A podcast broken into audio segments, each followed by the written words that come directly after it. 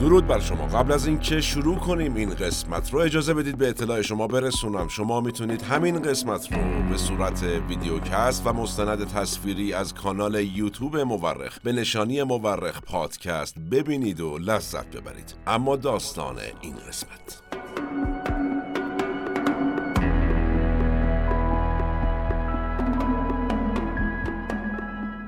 اسرائیل چرا و چگونه به وجود اومد؟ از کی ایده شکلگیری کشور مستقل یهودی مطرح شد؟ چی شد که این ایده مطرح شد اصلا؟ چرا یهودی ها به منطقه فلسطین اومدن؟ واکنش اعراب ساکن در این منطقه چی بود؟ و چه تاریخی بین یهودیان سهیونیست و اعراب مسلمان در منطقه فلسطین رقم خورد؟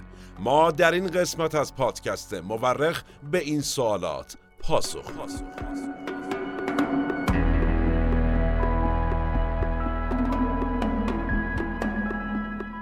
سلام من احمد آشمی هستم و این اپیزود چهل و یکم از پادکست مورخه که اردی بهشت ماه 1402 منتشر میشه. ما در این قسمت رفتیم سراغ اسرائیل سراغ اینکه چطور این کشور تشکیل شد چطور گسترش پیدا کرد و اختلافات خونینش با فلسطین و به طور کلی با اعراب سر چیه؟ به اعتقاد اغلب مورخین تاریخ بیش از آن که علم باشه یک هنره هنره کنار هم گذاشتن شواهد. ما در پادکست مورخ هر بار یکی از پازل های تاریخ جهان رو کنار هم می‌ذاریم. شما می‌تونید تمامی قسمت های پادکست مورخ رو به صورت ویدیوکست یا مستند تصویری از طریق کانال یوتیوب مورخ به نشانی مورخ پادکست ببینید و بشنوید و لذت ببرید. نظر فراموش نشه و نوش گوش هاتون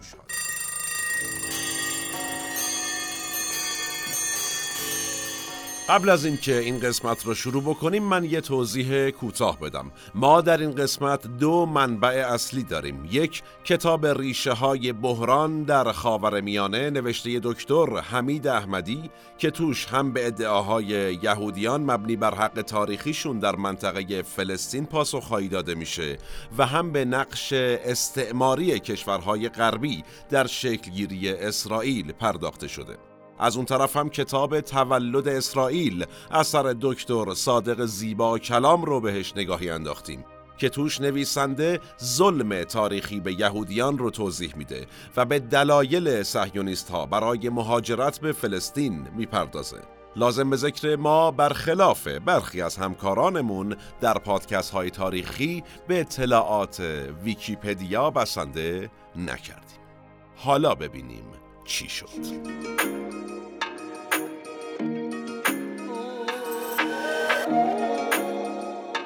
در آن روز خداوند با ابراهیم پیمان بست و گفت این زمین را از رود مصر تا به رود بزرگ یعنی رود فرات به تبار تو بخشیدم. این آیه از تورات کتاب مقدس یهودیان بود. آیه ای که در کنار آیاتی دیگه از تورات و البته کتاب های آسمانی دیگه از جمله قرآن یکی از اصلی ترین منابع یهودیانه برای اینکه ادعا کنند چی؟ سرزمینی که در شروع قرن بیستم با نام فلسطین شناخته می‌شد در واقع مال اونهاست. و با این ادعا بلندشان برن اونجا و اسرائیل رو در 1948 میلادی تأسیس کنند. جنبش صهیونیسم که از اواخر قرن 19 به دنبال تشکیل کشور واحد یهودی بود دو تا ادعا در رابطه با سرزمین های فلسطین داشت. اولی این بود که می‌گفت آقا جان ما از هزاران سال پیش تا صده پنجم قبل از میلاد مسیح در اون منطقه ساکن بودیم. ما یعنی کی؟ یعنی پدران ما که هم از نظر نژادی و هم از نظر دینی ما به اونها برمیگردیم. این اولین دلیل ما. دلیل دوم هم همین آیات کتاب مقدس بود که بر اساس اونها خداوند بهشون وعده داده بود که این عراضی مال شماست.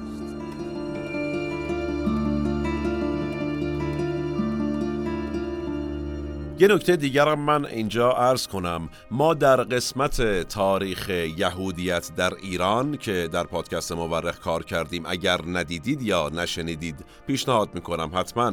یا به صورت ویدیوکست از یوتیوب یا پادکست از پادگیرها بشنوید و ببینید. در رابطه با قوم یهود و پراکنده شدنشون از اسرائیل صحبت کردیم.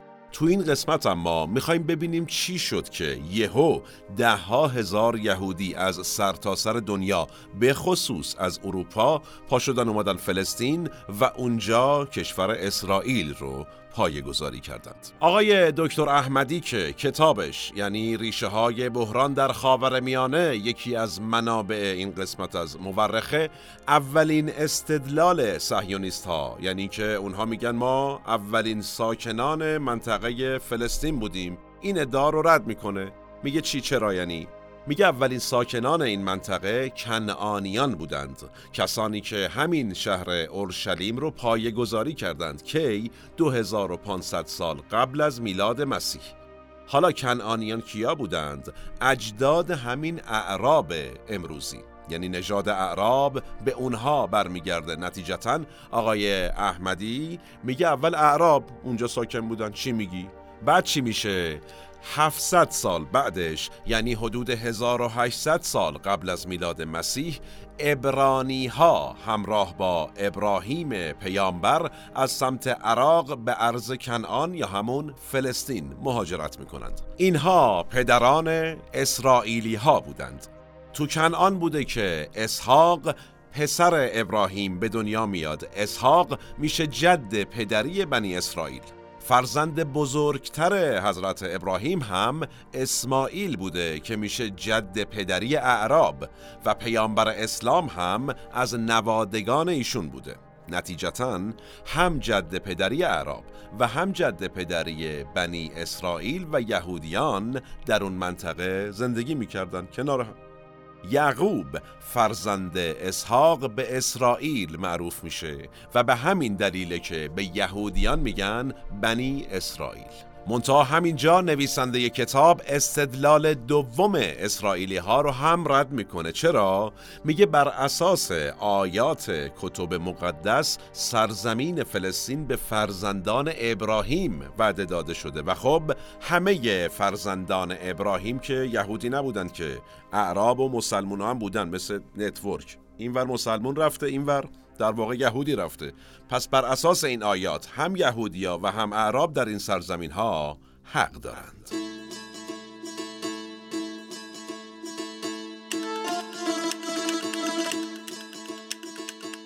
من تو پرانتز کوتاه بگم ما مفصل بحث تاریخ و دلایل کوچ یهودیان و بنی اسرائیل رو در قسمت تاریخ یهودیان در ایران مفصل گفتیم. اینجا ازش رد میشم. با ظهور و گسترش دین مسیحیت و در قرون وسطا که کلیسای مسیحیان قدرت رو در اروپا در اختیار داشت اوضاع احوال برای یهودیانی که به اروپا کوچ کرده بودند خیلی به هم ریخت. صادق زیبا کلام در کتاب تولد اسرائیل که منبع دوم ما در این قسمته میگه مسیحیان یهودیان رو عامل کشته شدن عیسی مسیح می‌دونستند. و حسابی آزار و اذیتشون می‌کردند و اولین ریشه های شکلگیری بحث تشکیل یک کشور یهودی مستقل در واقع از همین دوران شکل می‌گیره. این یهود ستیزی در اروپا برای قرنها ادامه داشت و دیگه اوجش هم که دوران آقای هیتلر و یهود ستیزی آلمان نازی بود که ما مفصل در قسمت های جنگ های صلیبی و البته جنگ های جهانی اول و دوم کامل دربارهش صحبت کردیم که اگر دوست داشتید ببینید و بشنوید و لذت ببرید.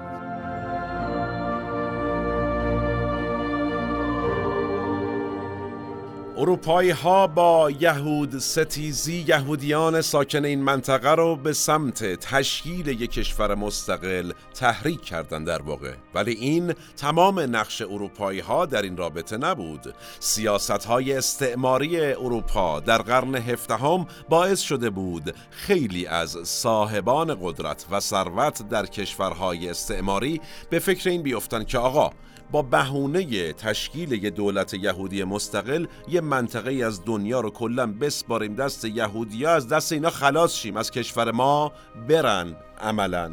و خب کجا بهتر از فلسطین که هم یه ادعای تاریخی در رابطه باش وجود داشت و همین که اون زمان بخشی از امپراتوری پرقدرت عثمانی بود.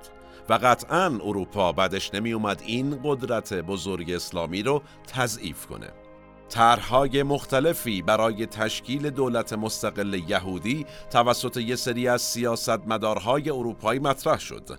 اما یکی از بزرگترین مانهاشون خود سهیونیست ها بودن. البته نه سهیونیست های سیاسی که بعدها در نیمه دوم قرن 19 هم جنبششون را افتاد و اونها قطعا معتقد بودن ما باید برگردیم به عرض موعود. سهیونیست های فرهنگی مخالف تشکیل حکومت یهودی در فلسطین بودن اون موقع. چه اعتقادی داشتن؟ یعنی چرا این دوستان فرهنگی سهیونیست معتقد بودند باید گفتمان سهیونیستی رو در سرتاسر سر دنیا گسترش داد؟ می‌گفتن ما اصلا از منطقه اسرائیل باستانی پراکنده شدیم که چیکار کنیم؟ بریم بشارت خدا رو در همه جای دنیا پخش کنیم. حرفات چی بریم یه جا. مثلا تو همون اواخر قرن 19 هم که سهیونیست های سیاسی هم فعال بودن برای ترغیب یهودیان به کوچ نکردن به فلسطین یکی از های آمریکایی گفت صهیون ما آمریکاست. یکی از های آلمانی گفت اشتوتگارت اورشلیم ماست. و خلاصه اینطوری مخالفتشون رو اعلام کردند.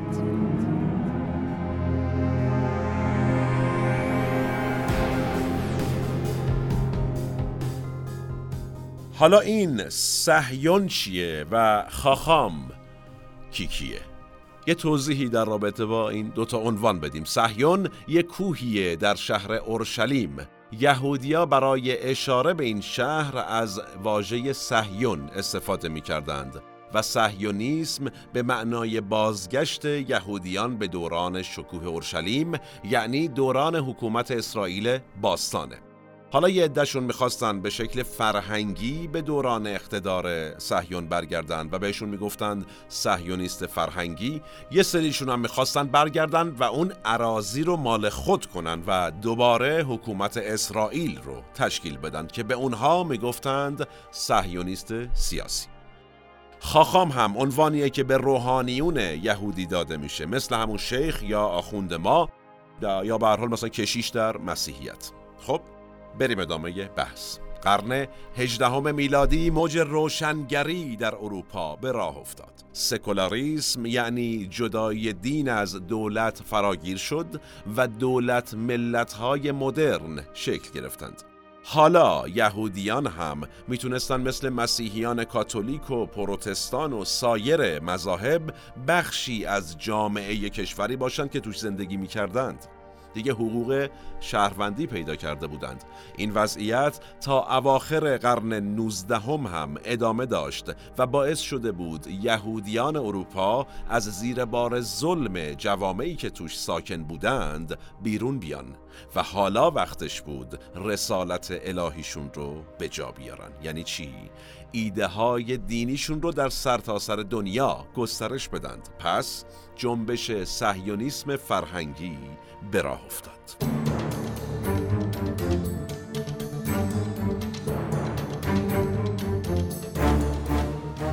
حالا جنبش صهیونیسم سیاسی چجوری شکل گرفت؟ گفتیم که تا اواخر قرن 19 هم اوضاع برای یهودیان اروپا خیلی بد نبود ولی هرچی به آخر این قرن نزدیک شدیم اوضاع احوال تغییر کرد باز هم موج یهودی ستیزی شکل گرفته بود و داشت گسترده و گسترده تر می شد. به این روحیه مردمان اروپا در اواخر این قرن می گفتند آنتی سمیتیزم که ترجمه تحت لفظیش و سادش میشه ضد سامی. که سامی هم به نژاد یهودیان اشاره داره و معنی کلیش میشه همون یهود ستیزی یا همون یهودی ستیزی. شاید اوضاع برای یهودیان از قرون وسطا هم داشت سختتر می‌شد. چرا که قبلا دینشون مورد مخالفت مسیحیا بود فقط و اگر کسی مثلا یهودی بود ولی مذهبی نبود خیلی گیروگوری باش نداشتن اذیتش نمی‌کردن.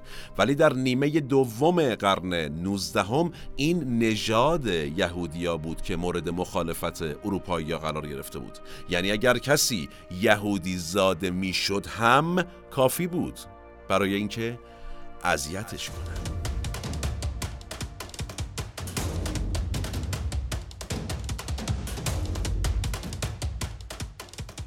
اروپایی ها خیلی ملیگرا شده بودند و شاید همین ملیگرایی افراطی بود که نتیجه شد چی جنگ های جهانی در قرن بیستم.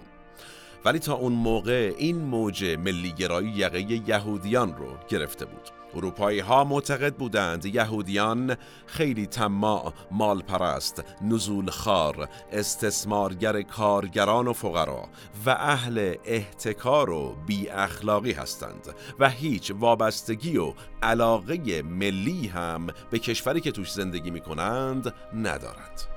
اگر قسمت های مربوط به جنگ جهانی دوم پادکست مورخ رو دیده یا شنیده باشید اونجا در رابطه با ریشه نفرت هیتلر از یهودیان صحبت کردیم و دیدیم و شنیدیم که مشکل هیتلر هم باهاشون تقریبا یه همچین چیزایی بود حالا با رنگ و لعاب بیشتر.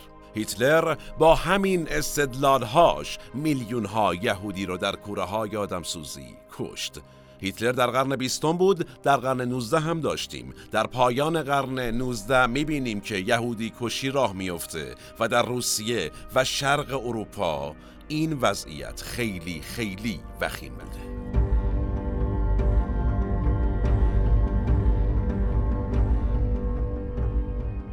راهکار یهودیان برای فرار از چنگال آنتی سمیتیزم اروپا چی بود؟ مهاجرت از اروپا. با شروع قرن بیستم حدود سه میلیون یهودی از اروپا کوچ کردند. رفتن کجا؟ آمریکا، کانادا، استرالیا، زلاند نو، آرژانتین و آفریقا. و یه سریشون هم رفتند فلسطین. می‌دونیم که یهودیان پولدار هم بودند و هستند و تونستند تو این کشورهایی که اسم بردیم زمین بخرن و ساکن بشن. ولی این جواب کافی براشون نبود. هیچ تضمینی نبود که تو کشورهایی که تازه رفته بودند دوباره یهود ستیزی نبینند مثل کشورهای قبلی. تو این شرایط بود که از پس سرکوب یهودیان توسط تزار روسیه در 1881 میلادی دو جنبش یهودی در این کشور به راه افتاد. جنبش اشاق صهیون و جنبش پیشتازان بیلو که کم کم در سرتاسر سر اروپا هم گسترش پیدا کردند. تزار می‌خواست با سرکوب یهودیان اونها رو وادار به همگون سازی فرهنگی یا به اصطلاح آسیمیلاسیون کنه. یعنی چی؟ یعنی یهودیا رو وادار کنه مثل اکثریت ملت روسیه مسیحی بشند و زبون عبری رو هم کنار بذارن. اقدامات تزار اما نتیجه عکس داد.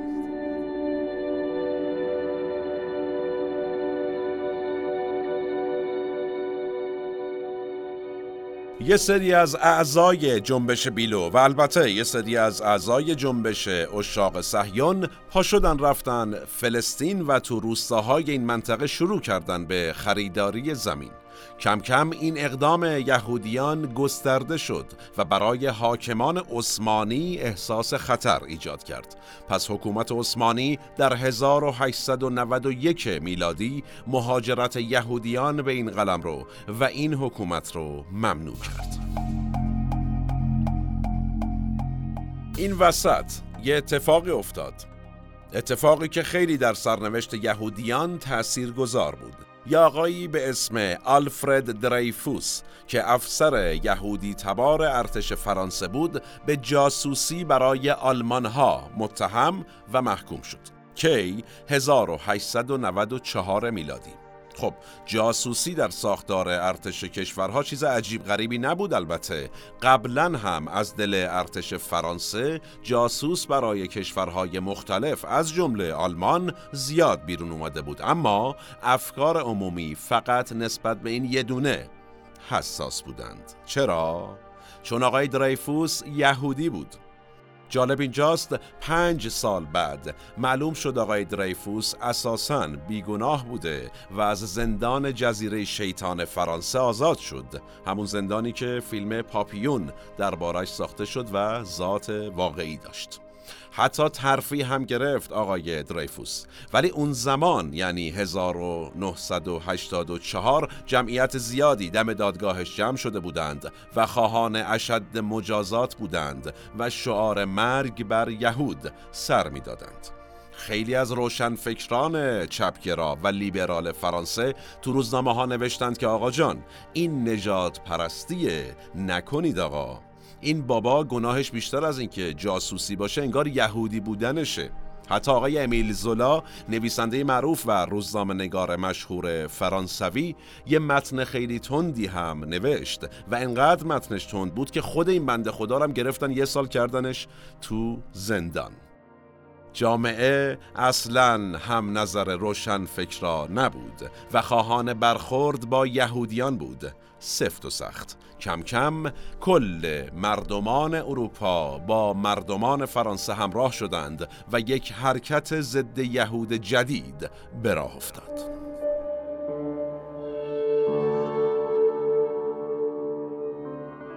وقتی مردم جلوی دادگاه دریفوس شعار مرگ بر یهودی سر دادند یه خبرنگار جوون اتریشی برای تهیه گزارش به عنوان گزارشگر نشریه اتریشی به نام نوی فرای پرس داشت صحنه رو می‌دید و عمیقا و از ته دل تبعیض و ظلم اروپاییان به یهودیان رو حس می کرد اسم این جوون روزنامه نگار تئودور هرتسل بود کسی که بعدا تبدیل شد به پدر معنوی کشور اسرائیل.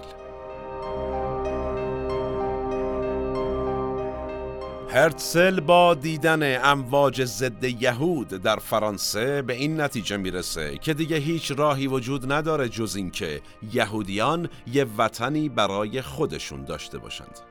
هرتزل به اتریش برگشت و شروع به نوشتن یک کتابی کرد به نام کشور یهود و بعد دست به تأسیس جنبش صهیونیسم سیاسی زد. پیشنهاد هرتزل ساخت یک کشور سکولار بود و جالبه بیشتر بحثش نژادی بود تا مذهبی.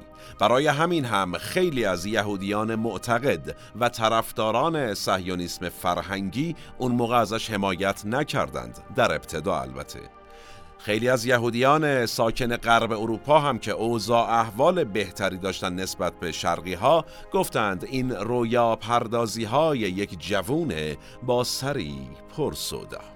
و عملا معتقد بودند امکان پذیر نیست پیشنهاد هرتزل. یعنی چی هستن؟ یعنی می‌گفتن باشیم بریم فلسطین بگیم چی؟ صاحب داره مگه علکیه؟ اما رؤیای هرتسل خیلی هم دور از واقعیت نبود.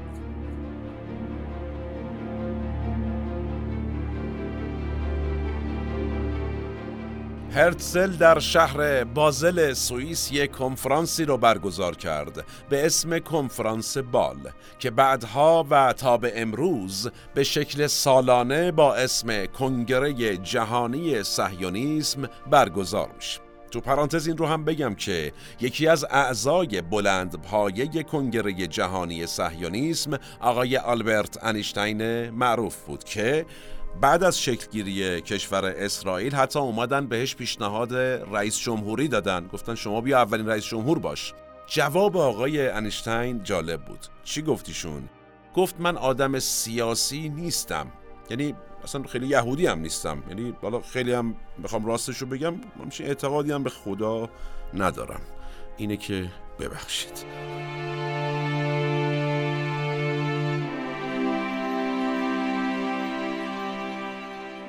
برگردیم به کنفرانس بال.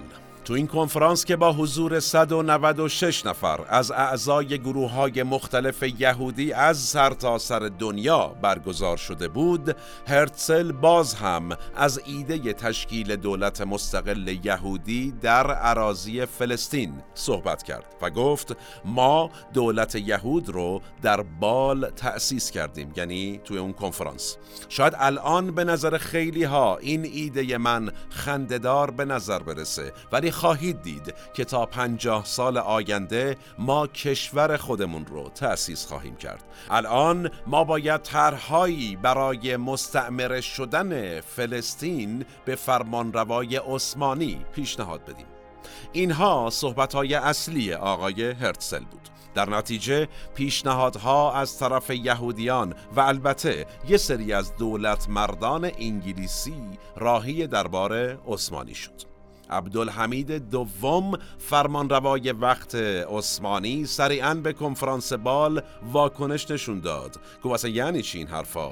مگه میشه موجود زنده رو تشریح کرد؟ ما هستیم و اجازه همچین کاری رو به شما نمیدیم. بعدم یه سری تصمیماتی در راستای حفاظت امنیت استان بیت المقدس حکومت عثمانی انجامد.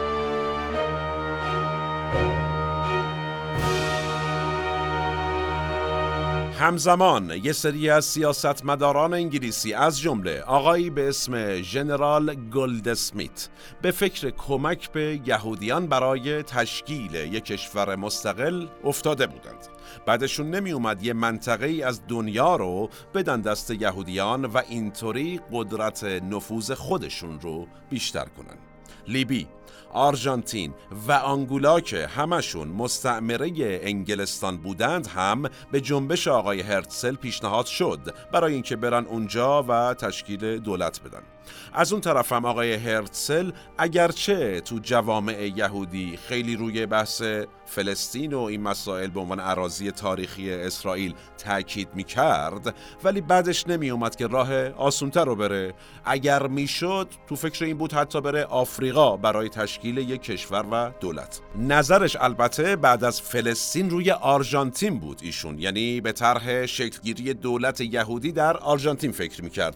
اسم این طرح هم گذاشته بود صهیونیسم بدون صهیون. اما این طرحها با آقای هرتسل وسال نداد یعنی گلچین روزگار امانش نداد. ایشون در 1904 میلادی و در 44 سالگی بر اثر سکته قلبی درگذشت. در حال حاضر یه تپه‌ای در اورشلیم وجود داره به اسم تپه هرتسل که جسد ایشون به اونجا منتقل شد و اونجا دفن شد. جانشینی هرتسل برای رهبری جنبش صهیونیسم به یه آقایی رسید به اسم هایم وایزمن. شیمیدان معروفی که کاشف استون هم بود و بعدها تبدیل شد به اولین رئیس جمهور اسرائیل. وایزمن برخلاف هرتسل اصلا موافق تشکیل دولت یهودی در جایی بجز فلسطین نبود. ایشون معتقد بود فلسطین ارز موعوده معبد سلیمان هم زیر مسجد الاقصا دفنه که برای ما مقدسه و ضمناً کلی ورد و جادو اونجا دفنه و ما باید بریم اونجا و بهش دسترسی پیدا کنیم.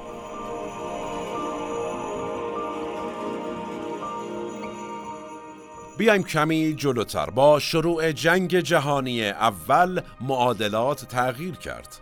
ما قبلا در پادکست مورخ دو قسمت در رابطه با جنگ جهانی اول صحبت کردیم که می‌تونید از طریق کانال یوتیوب مورخ و یا از طریق پادگیرها ببینید یا بشنوید. اونجا توضیح دادیم که با شروع جنگ جهانی اول عثمانی با آلمان متحد شد. و کشورهای متفقین یعنی انگلیس، فرانسه، ایتالیا و روسیه حسابی از دست عثمانی شاکی شده بودند. اونها یعنی متفقین تصمیم نهایی رو گرفته بودند عثمانی باید از هم بپاشه و تجزیه بشه و خب یکی از ایده هایی که در رابطه با تجزیه عثمانی مطرح بود شکلگیری دولت اسرائیل در دل این امپراتوری بود. انگلیس و فرانسه دو تا از دیپلمات های خبرشون رو که سابقه حضور در خاور میانه رو هم داشتند برای مذاکره با همدیگه فرستادند. آقای مارک سایکس از انگلستان و آقای فرانسوا جورج پیکو از فرانسه. این دو نفر یک توافقنامه سری امضا کردند که به توافقنامه سایکس پیکو معروف شد. انگلیس و فرانسه طی این توافقنامه عثمانی رو در صورت شکست دادنش البته اول به کشورهای مستقل تقسیم می‌کردن یعنی حالت تجزیه طور و بعد اون کشورها رو بین خودشون تقسیم می‌کردند. و قرار شد یه تیکه هم برسه به روسیه. بعد از این توافقنامه سری هم پا شدن رفتن سراغ آقای شریف حسین حاکم مکه و گفتن آقا جان تو بیا علیه حکومت عثمانی شورش کن. بعدم که عثمانی ها شکست خوردند ایشالله شما میشید یک کشور مستقل. مرزهای کشورتونم به خدا خودتون تعیین کنید. بجز البته بخشایی از غرب سوریه مثل دمشق و همس و حما و حلب و اینا که بذارید برای ما باشه. باقیش مال خودتون. آقای شریف حسینم قبول کرد. از اون طرف سهیونیست ها که تا پیش از شروع جنگ جهانی اول سعی کرده بودند با آلمان ها و یه سری از گروه های سیاسی حاضر در عثمانی مثل گروه انقلابی ترک های جوان رابطه برقرار کنند حالا مسیرشون رو عوض کرده بودند و متفقین و به خصوص انگلستان رو برای اتحاد انتخاب کرده بودند. انگلیسی ها می‌دونستن که می‌تونن از قدرت و نفوذ یهودیا برای پیشبرد اهدافشون در جنگ استفاده کنند. پس این توافق به طور کلی برنده برنده بود. خیلی.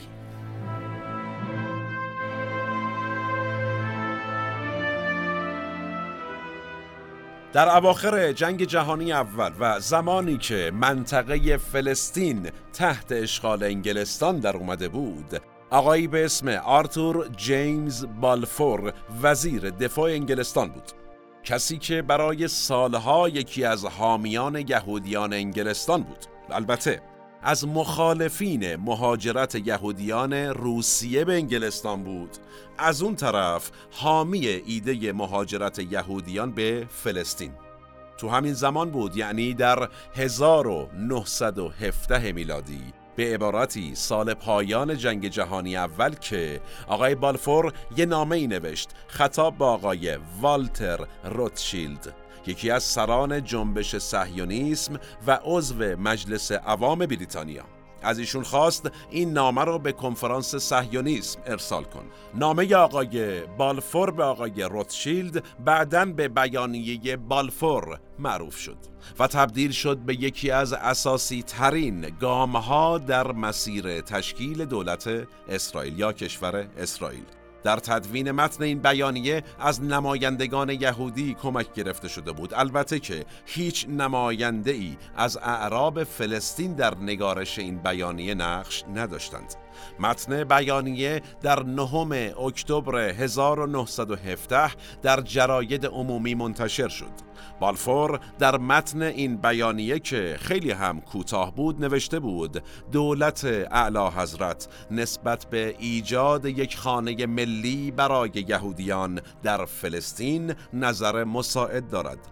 و تمام تلاش خود را برای تسهیل دستیابی به این هدف به کار خواهد بست البته باید به روشنی دانست که هرگز نباید کاری انجام شود که ممکن است به حقوق مدنی و مذهبی جوامع غیر یهودی موجود در فلسطین یا حقوق و وضعیت سیاسی یهودیان در هر کشور دیگر خدشه‌ای وارد سازد.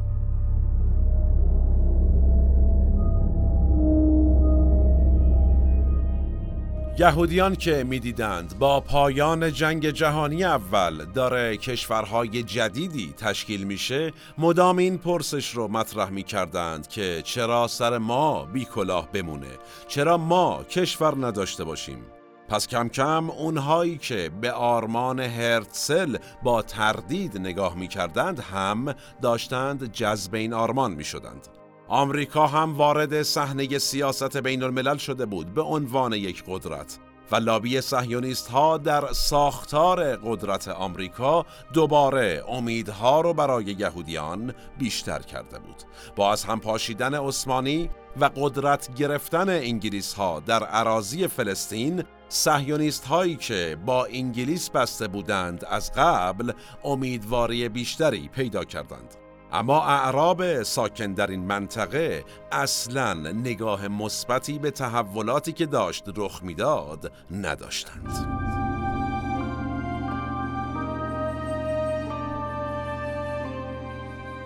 با انتشار خبر توافق نامه سایکس پیکو و همینطور انتشار بیانیه بالفور شریف حسین که علیه عثمانی شورش کرده بود شاکی شد گفت آقا جان به ما یه وعده هایی داده بود. چی؟ گرفتار شدیم ما. یه آقایی به اسم هوگارت معمور شد پاشه بره با شریف حسین مذاکره کنه. هوگارت به رهبر مکه گفت آقا جان شلوغ نکن. مگه شما دنبال استقلال عرب نیستی؟ ما انگلیسی ها ما مردیم ازتون دفاع می‌کنیم.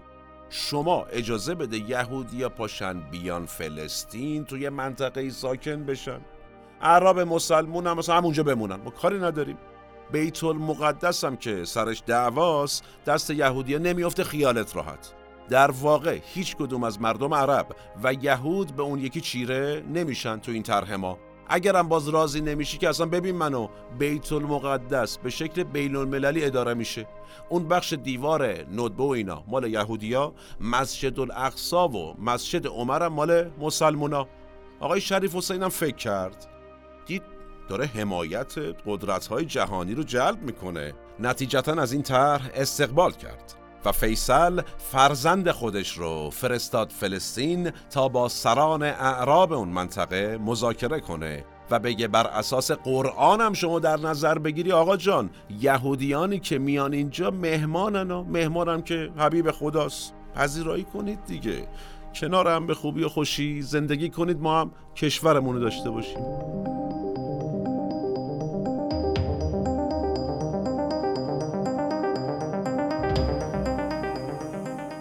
انگلیس ها به هفت شخصیت پرنفوذ عرب دیگه که از وضعیت شاکی بودند هم وعده های مشابهی دادند و در 1918 میلادی انگلیس و فرانسه یه بیانیه مشترک صادر کردند و گفتند ما حامی رهایی اعراب از ستم ترک ها هستیم یعنی عثمانی ها.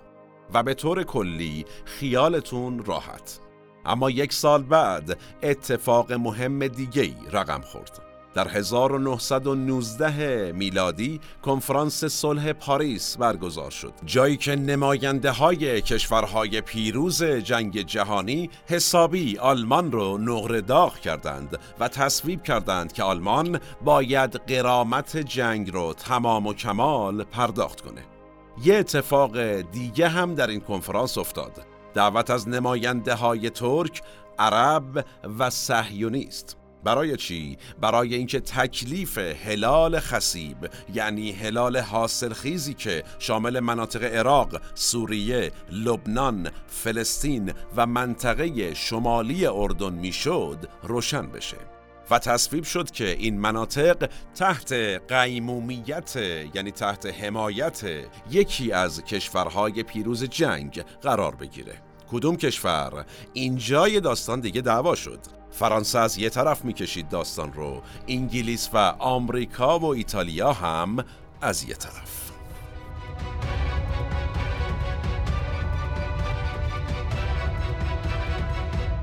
این کشمکش ها بر سر اینکه کی قیمومیت بکنه از این مناطق تا 1922 ادامه داشت و نتیجه در 1922 شورای عمومی جامعه ملل سر این موضوع بحث و رأی گیری کردند و قرار شد انگلستان و فرانسه مشترکاً قیمومیت این مناطق رو در دست داشته باشند. اوضاع در منطقه ولی خیلی مساعد نبود. شریف حسین برای حکمرانی به شبه جزیره عربستان با خاندان ابن سعود درگیر شده بود و از اون طرف دعوایی که بین ترک ها و عرب ها برای سالهای سال و بر اساس مسائل ملی برقرار بود حالا عوض شده بود بین اعراب و سهیونیست هایی که به اون منطقه اومده بودند شکل گرفته بود اوضاع بسیار بیریخت بود با پیروز شدن ابن سعود بر شریف حسین و شکلگیری حکومت آل سعود خاندان شریف حسین به عراق رفتند و فیصل پسر شریف حسین اونجا سلسله پادشاهی هاشمی رو در عراق گذاری کرد. با شکلگیری این تقسیم بندی های جدید داستان اختلافات بین مسلمون های عرب و یهودیان صهیونیست از قبل هم شدیدتر شد.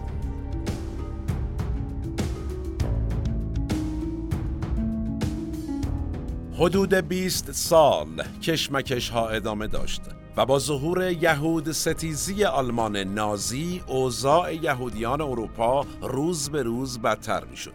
در ابتدای قرن بیستم پنجاه هزار نفر یهودی در فلسطین ساکن بودند اما در زمان شروع جنگ جهانی دوم 300 هزار یهودی در فلسطین ساکن شده بودند بالا رفتن جمعیت مهاجر یهود در منطقه فلسطین به معنی تشدید روزافزون تنش بود.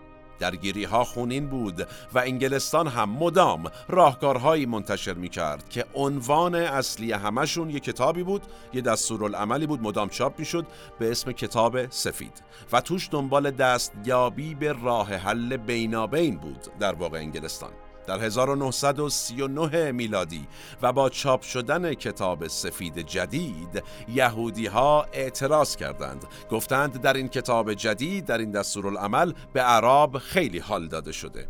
سحیونیست ها از سیاست انگلستان دل سرد شده بودند. احساس می کردند خیلی حمایت نمیشن. اعراب هم همینطور. در نتیجه صهیونیست‌ها از انگلیس فاصله گرفتند و رفتند سراغ قدرت نوظهور دنیا یعنی کی آمریکا. صهیونیست‌ها در 1942 میلادی کنفرانس بیلتمور در نیویورک آمریکا رو شکل دادند و گفتند آقا باید یه کاری بکنیم اینجوری نمیشه. آقای هیتلر داره کلا نسل کشی می‌کنه ما رو. پس رسما اعلام کردند به زودی کشوری مستقل در منطقه فلسطین شکل خواهیم داد و هر کی هم بخواد جلومون وایسه نابودش می‌کنیم.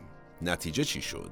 جنگ مسلحانه شروع شد. کی با کی؟ سهیونیست ها با انگلیس ها در وهله اول دفاتر مهاجرت دولت قیمومیت در بیت المقدس، تلاویو و حیفا منفجر شد.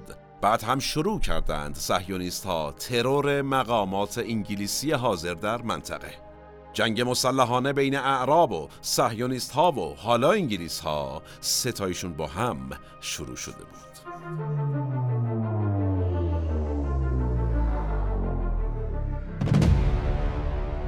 انگلیس می‌خواست پاشو از مخمسه فلسطین بکشه بیرون هر جوری شده.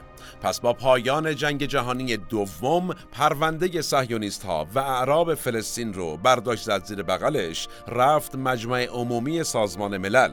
گفت آقا هر کاری می‌کنید بکنید دیگه ما گرفتار شدیم. طرحهای مختلفی پیشنهاد شد. از طرح محمد رضا شاه پهلوی که تشکیل یک کشور فدرال شامل یک فدراسیون عرب و یک فدراسیون یهودی بود بگیریم تا طرح دو کشور با وحدت اقتصادی. در نهایت اما سازمان ملل تصویب کرد فلسطین به دو کشور مستقل تقسیم بشه. کمتر از ده درصد عراضی منطقه فلسطین به سهیونیست ها رسید و باقیش هم برای اعراب موند. سهیونیست ها این طرح رو پذیرفتند و سریع رفتند تو منطقه‌ای که تعیین شده بود دولت تشکیل دادند. آقایان دیوید بنگورین و وایزمن اولین رهبران دولت جدید اسرائیل در 1947 میلادی بودند.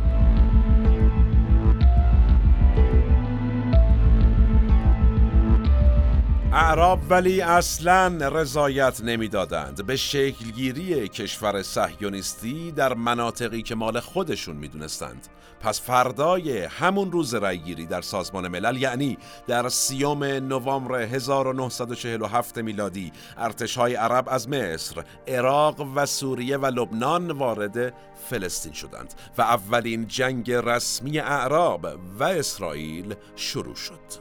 جنگ شش ماه ادامه داشت. نیروهای نظامی اسرائیل که توسط آمریکا سازماندهی و حمایت می شدند تونستند اعراب را شکست بدند. 77 درصد از کل خاک فلسطین به تصرف اسرائیل در اومد از اون طرف هم نیروهای منطقه فرا اردن کرانه باختری رو به تصرف خودشون درآوردند و پادشاهی اردن شکل گرفت. ایده تشکیل دولت مستقل فلسطین به کلی از بین رفت.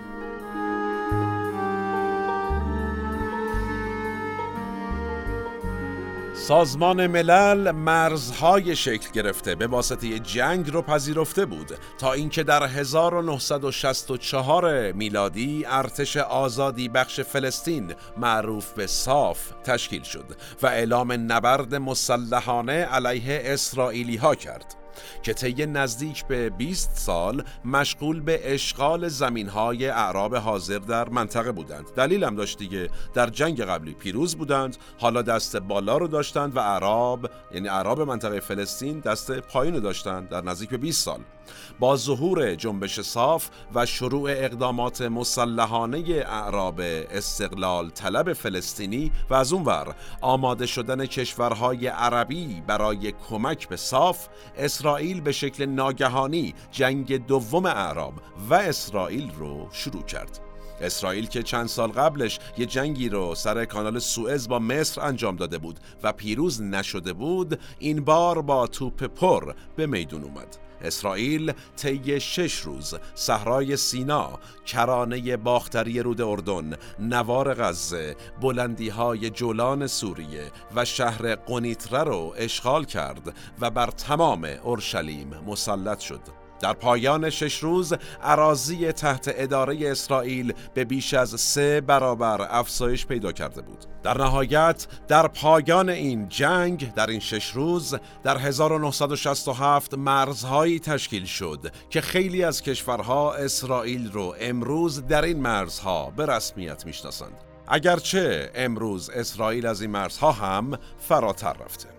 شورای امنیت سازمان ملل برای اولین بار بعد از جنگ شش روزه یعنی این جنگ از واژه مناطق اشغالی برای بخشهایی از کشور امروزی اسرائیل استفاده کرد.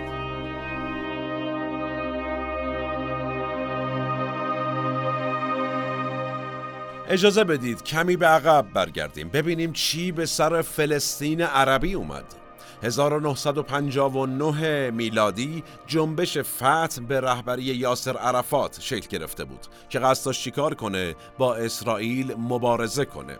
عراضی فلسطین رو پس بگیره. اما در دهه هفتاد روی کرده یاسر عرفات رهبر این جریان تغییر کرد. ایشون در 1974 رفت سازمان ملل و متن سخنرانیش رو اینجوری شروع کرد. ما میل نداریم که حتی یک قطره از خون عرب یا یهود فرق نمی کند بر زمین ریخته شود. امروز من آمده ام با یک شاخه زیتون در یک دست و تفنگ رزمنده راه آزادی در دست دیگر. کاری نکنید که شاخه زیتون از دست من رها شود. چهار سال بعد انور سادات رئیس جمهور مصر در پیمان کمپ دیوید معروف اولین توافق اعراب و اسرائیل رو امضا کرد.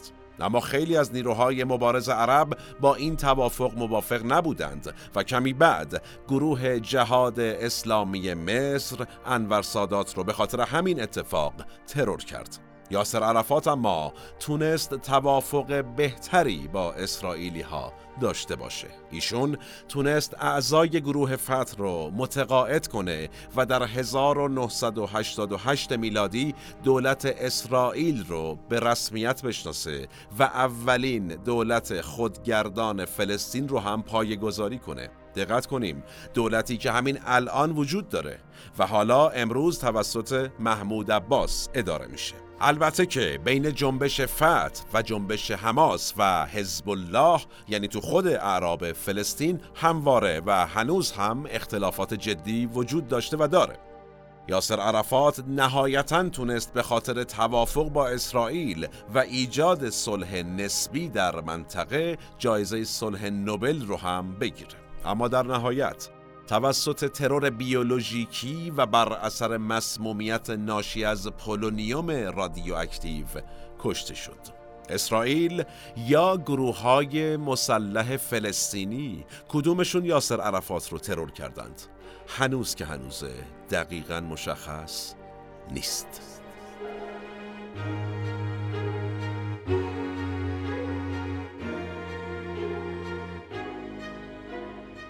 با وجود تشکیل دولت خودگردان فلسطین جنگ و درگیری ها بین اعراب و اسرائیلی ها برای سالهای سال ادامه داشت. در دورانی اعراب پیروزی هایی هم کسب کردند. مثلا در جنگ 33 روزه بین اسرائیل و حزب الله لبنان در سال 2006 میلادی چون آتش بس شد. یعنی مثل قبل مرزها تغییری نکرد اعراب گفتن آقا ما پیروز شدیم مثلا این حرفا چیه؟ سال 2007 اما اسرائیل نوار غزه رو که پایگاه گروه حماس بود محاصره کرد. محاصره نوار غزه با پیروزی حماس بر گروه فتح در انتخابات فلسطین شروع شد. حماس قائل به جنگ مسلحانه علیه اسرائیل بود و فتح می‌گفت آقا این کارو نکنیم. پس اسرائیل اومد و یکی از بزرگترین محاصره های تاریخ رو رقم زد. بیش از دو میلیون نفر در متراکم ترین منطقه جمعیتی دنیا تحت محاصره قرار گرفتند. با وقوع بهار عربی اون سمت یعنی در مصر محاصره نوار غزه از سمت مصر شکسته شد و اسرائیل هم البته اقدامی علیه این اتفاق نکرد.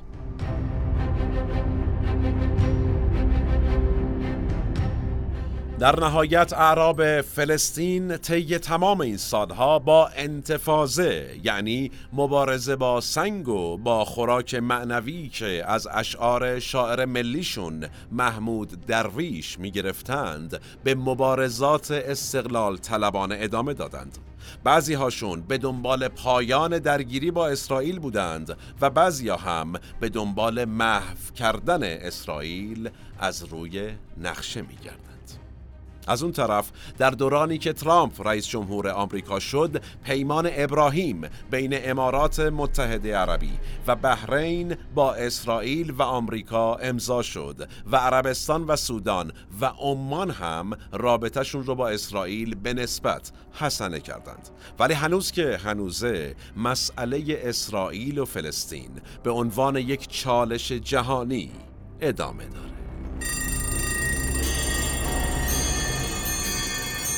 در یک نگاه کلی به مناقشه اسرائیل و فلسطین و تاریخش و تاریخ یهودیان به نظر می‌رسه اکثر قدرت های دنیا از اتفاقی که در اون منطقه از دنیای ما سالهای ساله که داره رقم می‌خوره. راضی انگار. این وسط فقط خون ریخته میشه. جان هاست که گرفته میشه. جان کودکان و زنان و مردانی که هم در معرض ناامنی و ظلم هستند و هم در معرض تزریق ایدئولوژی های تند و تیز از هر دو سمت. زمان به فرجام رسید و کلام ما هم. من احمد آشمی هستم و تنها نیستم. این اپیزود هم به همت تیم پادکست مورخ در استودیو پیکان تهیه و تولید شد.